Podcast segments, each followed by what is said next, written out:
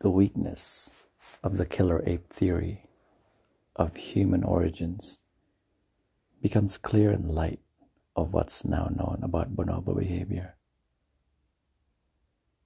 Still, De Waal makes a good case that even without the data that became available in the 1970s, the many flaws in the chimp fortified Hobbesian view eventually would have emerged. He calls attention to the fact that the theory confuses predation with aggression, assumes that tools originated as weapons, and depicts women as, quote, passive objects of male competition. Unquote. He calls for a new scenario that acknowledges and explains the virtual absence of organized warfare among today's human foragers, their egalitarian tendencies, and generosity with information and resources across groups.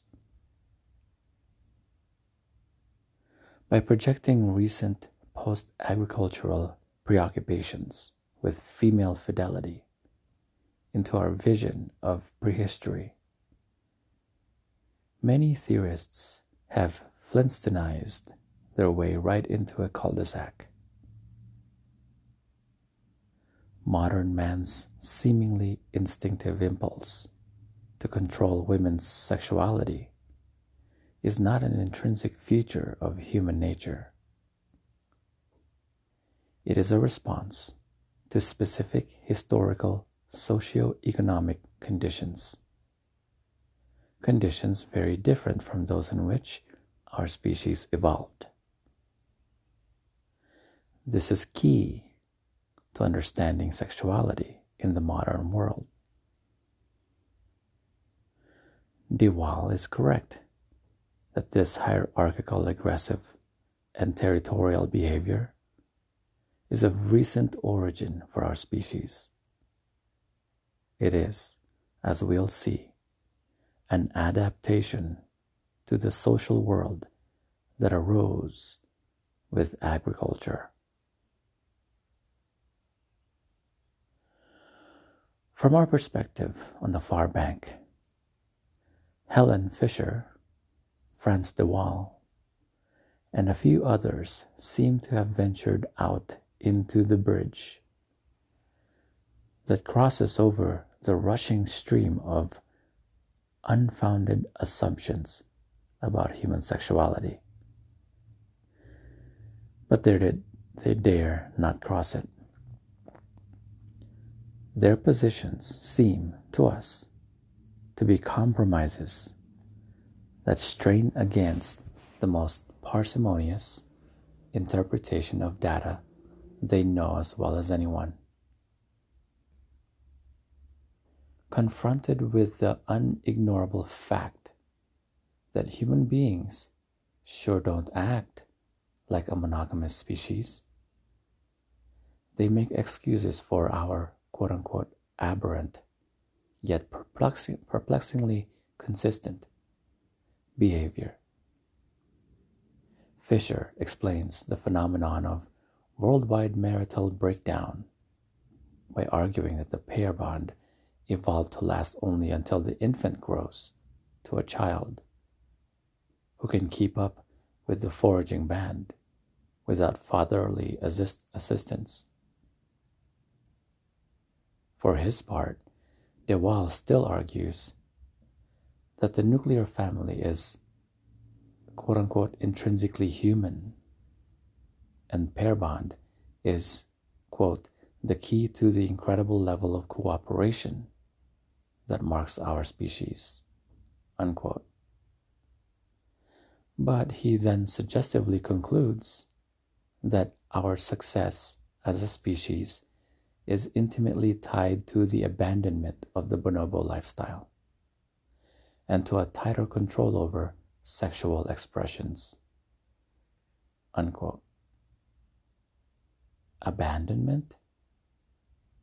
Since it's impossible to abandon what one never had, de Waal would presumably argue, rather agree, that hominid sexuality was, at some point, profoundly similar to that of the relaxed, promiscuous bonobo, although he never says so explicitly. Nor has he ventured to say when or why our ancestors abandoned that way of being. Table 2 Comparison of bonobo, chimp, and human socio sexual behavior and infant development. Human and bonobo females copulate throughout menstrual cycle as well as during lactation and pregnancy. Female chimps are sexually active only 25 to 40% of their cycle. Human and bonobo infants develop much more slowly than chimpanzees, beginning play with others at about 1.5 years, much later than chimps. Like humans, female bonobos return to the group immediately after giving birth and copulate within months. They exhibit little fear of infanticide which has never been observed in bonobos, captive or free living. Bonobos and humans enjoy many different copulatory positions, with ventral to ventral missionary position appearing to be preferred by bonobo females and rear entry by males, while chimps prefer rear entry almost exclusively. Bonobos and humans often gaze into each other's eyes when copulating and kiss each other deep, deeply. Chimps do neither. The vulva is located between the legs and oriented toward the front of the body in humans and bonobos, rather than oriented toward the rear as in chimps and other primates.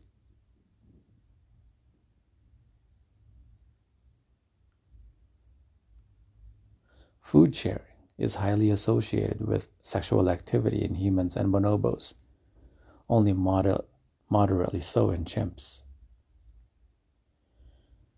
There is a high degree of variability in potential sexual combinations in humans and bonobos. Homosexual activity is common in both, but rare in chimps. Genital to genital or G to G rubbing between female bonobos appears to affirm female bonding. Is present in all bonobo populations studied, wild and captive, and is completely absent in chimpanzees. Human data on genital genital rubbing are presently unavailable. While sexual activity in chimps and other primates appear to be primarily reproductive. Bonobos and humans utilize sexuality for social purposes tension reduction, bonding, conflict resolution, entertainment, etc.